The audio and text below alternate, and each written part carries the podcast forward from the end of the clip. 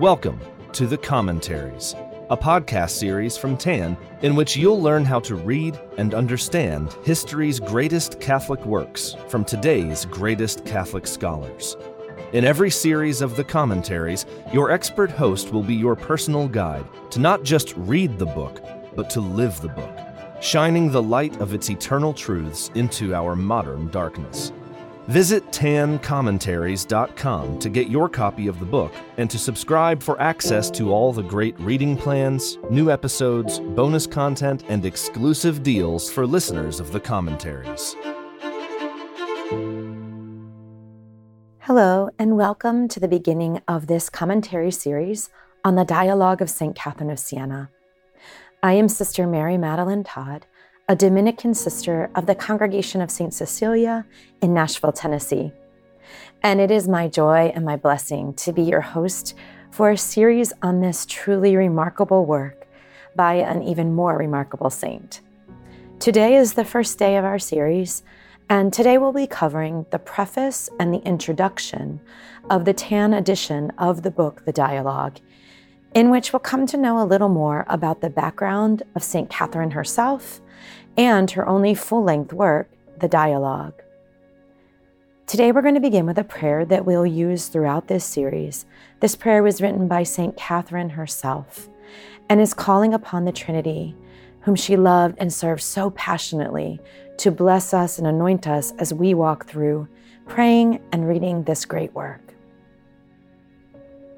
In the name of the Father, and of the Son, and of the Holy Spirit, amen. Eternal God, eternal Trinity, you have made the blood of Christ so precious through his sharing in your divine nature. You are a mystery as deep as the sea. The more I search, the more I find. And the more I find, the more I search for you.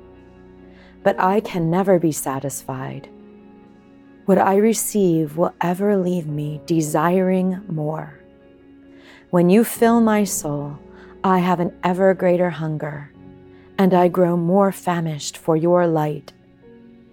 I desire above all to see you, the true light, as you really are. Amen. St. Catherine of Siena, pray for us. In the name of the Father, and of the Son, and of the Holy Spirit, Amen. Well, welcome to this series that I hope will be a great help for you in understanding St. Catherine's dialogue. Like many of the great classics of our spiritual life and great classics coming from the doctors of the church in our tradition, the text is not the easiest to delve into, but I believe that with a little guidance, you will find so much light and grace in this text. But before we begin to look into the text itself, I want to share with you that I'm particularly grateful to be invited to reflect on St. Catherine and her great work, The Dialogue, with you. I was blessed to live in Italy for five years while I was doing my formal studies in theology, and I was able to visit several times St. Catherine's hometown of Siena and the places associated with her in Rome. Walking in the footsteps of St. Catherine helped me to understand this woman who said of herself that her nature was fire. I think for St. Catherine, she was truly on fire with love for the Lord. And I believe that when the church invites us to meditate on what she wrote, it is so that our souls also will catch fire. It has also been my privilege to study many courses on her thought, as well as offer conference talks and retreats that are steeped in her teaching. A priest friend of mine once said to me that we don't choose the saints, but rather they choose us. They draw near to us to help us discover a new truth in our journey of faith. I believe that St. Catherine has chosen me in order to lead you deeper and closer to Christ. It is my hope that this series will be a benefit to your personal spiritual life. The very fact that you were drawn to listen to this shows me that St. Catherine is drawing close to you and inviting you to discover the love that can set you ablaze for Christ. As pointed out in the preface to the Tan edition of the dialogue, St. Catherine saw herself as a vessel or a mouthpiece for the Lord's message. The whole book of the dialogue flows from a conversation in prayer that Catherine had with God the Father. This conversation she dictated, and this was recorded by scribes who took down what Catherine said in prayer. Her questions addressed to God are followed by the responses that she heard in her heart in prayer. They cover four major topics with many points within those topics. The first topic is that of divine providence. The second, discretion. The third, prayer. And the fourth, obedience. In a sense, it's the first of the topics that gives the framework to the whole book. In fact, the full title of the book is The Dialogue on Divine Providence. For St. Catherine, God is not remote and far off. He's not some distance away from us, not passive towards us. But rather, for Catherine, God is intimately involved in the life of each of us and in our world. No matter how challenging her times were or ours are, Catherine invites us to trust that God is at work in the intimate details of living with profound love and mercy. In the introduction to the book, it is worth noting that in order to understand a work like the dialogue, we have to enter into the mindset of the Middle Ages, an age that is in many ways different than our own. The Middle Ages were a time deeply shaped by strong personalities. When we think of the bold personalities of saints like St. Dominic, St. Francis, St. Catherine, St. Clare, we see how great an impact individuals had on an entire period. As the author of the introduction states, religion was in those days a mental and social force that we have difficulty understanding or imagining. In medieval society, both religious and secular rulers wielded tremendous responsibility from the Christian point of view. Much of Catherine's heartfelt distress and much of her intercessory prayer and penance was rooted in her seeing a church and a state beleaguered by the weaknesses of both religious and secular authorities. She knew that the corruption of those in leadership would do immeasurable harm to those they were appointed to lead. Unlike many who strive for reform in today's society and church, St. Catherine did not correct in order to contradict, but rather to convert. She was aflame with the desire to see many drawn to Christ. A visitor to Siena today can hardly imagine that at one point that city was considered a rival to Florence. The majestic stone structures of the governmental buildings and the churches, dating mostly to the 13th century, are a hint at how important Siena once was. Constant battle and the devastation wrought by the plague in the 14th century would decimate the population of Siena. Catherine was born into a merchant family whose relative prosperity reflected the period immediately before her birth. But in early childhood, the devastation of the plague and of war was already beginning to erode the economic and political strength of the city St. Catherine loved so much. The positive side of the fact that Siena did not continue to grow and expand is that to this very day, you can visit what was the family home of St. Catherine. It includes a beautiful chapel with frescoes that depict many of the key scenes of the saint's life. In that home, her parents, Giacomo and Lapa Benincasa, had 25 children, including their youngest, Catherine, and her twin. She came from a big and boisterous Italian family, and even though she was shy, Catherine developed a certain tenacity and boldness of spirit that would help her fulfill her God given mission. Most of the stories of the early life of St. Catherine are told to us in the biography of her confessor and spiritual guide, Blessed Raymond of Capua. Raymond was a Dominican priest who served as the Master General of the Order of Preachers and helped lead its reform. It can fairly be said that he would not be a man given to exaggeration. And yet he repeatedly testifies to the truly extraordinary events in the life of Catherine. From the time of her childhood, she was a devout child, praying to Mary on every stair in her family's home, and seen to be lifted above the stairs by an invisible force. It is well attested, and there is even a monument to mark the place where it occurred today, that St. Catherine was only six years old when she had a vision that would change her life. She saw Christ dressed in papal robes and wearing the papal tiara or crown. In this vision, Christ was accompanied by Saints Peter, Paul, and John. When St. Catherine saw this vision, she couldn't budge from the spot as she gazed on Christ enthroned, who raised his hand in silent blessing over her. Catherine was certain from that point forward that she was destined to be consecrated to Christ and to the service of his church.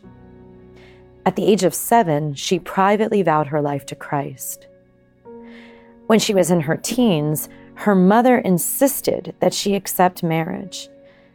Her mother arranged a marriage, and Catherine had to resist so firmly that she even cut off her hair to postpone the engagement. Catherine respected her mother, but when it came to doing God's will, Catherine was unshakable.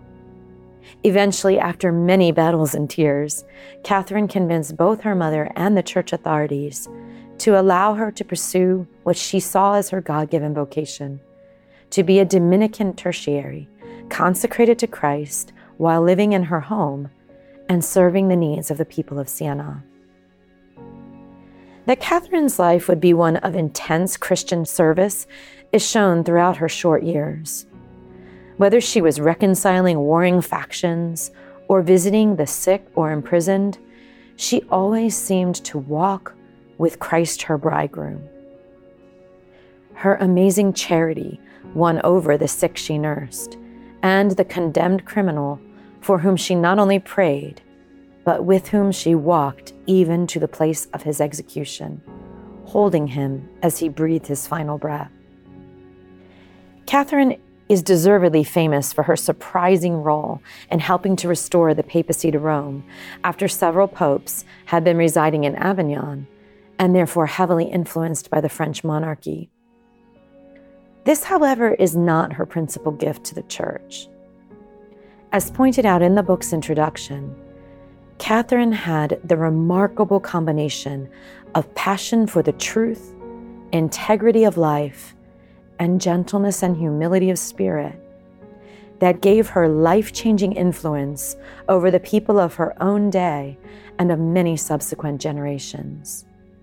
Quote, she is among the few guides of humanity who have the perfect manner the irresistible attractiveness of the positive purity of heart, which not only sees God, but diffuses Him, as by some natural law of refraction over the hearts of men.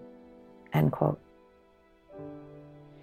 In addition to her personal influence, Catherine was able to write only a few works in her short lifetime. Many argue that her letters offer the most personal and profound insight into Catherine's thought and prayer. She also wrote a short collection of prayers, which includes the prayer that we will use at the beginning of each of these talks. Her only full length work was the one that we will explore throughout this series, the Dialogue. Throughout that work, Catherine never loses sight of how God's mercy is at work even amidst the evident and profound brokenness of individuals and societies, including the church she loves so much. Catherine is rightly hailed as one of the most extraordinary women who ever lived. And yet she sheds light on the, even the very ordinary elements of growth in the spiritual life. Catherine was an intensively active mystic She was dictating what she heard in prayer in the midst of a very dynamic apostolate. Catherine was not a literary scholar or a genius, even though some passages of the dialogue are profoundly beautiful. Every commentator I have ever read on her notes that her metaphors are rather complex and intricately woven together in a way that sometimes can seem to make little sense at the literal level. Reading Catherine is like drinking from an active spring that feels at times more like a waterfall. Or to use her own imagery of her spiritual life, it is like a flame bursting forth. Catherine's mind was well formed by the Dominican preaching that she heard in her hometown of Siena, at the Basilica of St. Dominic, where the Dominican friars preached. The most intense of all, however, was her interior formation that came directly from the Lord of her heart, the one to whom she secretly vowed her whole life at the age of seven. You can only understand Catherine if you understand that hers is a soul utterly consumed by love for Christ and tirelessly committed to leading as many souls to Him as possible. In our next episode, we'll be beginning the dialogue itself with the opening of the section on divine providence. I hope that you'll continue this journey with me and walk with Catherine and learn from this great master of the spiritual life how to engage in dialogue with the Lord who speaks in each of our hearts and in each of our souls. This is what Catherine longs to, not to lead us to herself, but to lead us to the Lord. May this dialogue that she had with God inspire our dialogue of prayer. Thank you for joining me for the first episode. I hope you'll join me for the next. Glory be to the Father, and to the Son, and to the Holy Spirit as it was in the beginning, is now, and ever shall be, world without end. Amen. This has been an episode of The Commentaries, a podcast brought to you by TAN. To follow the show, study more of the greatest Catholic classics, and to support the commentaries and other great free content from TAN, visit tancommentaries.com to subscribe and use coupon code COM25 to get 25% off your next order, including the dialogue and countless more spiritual works to deepen your interior life and guide you to heaven.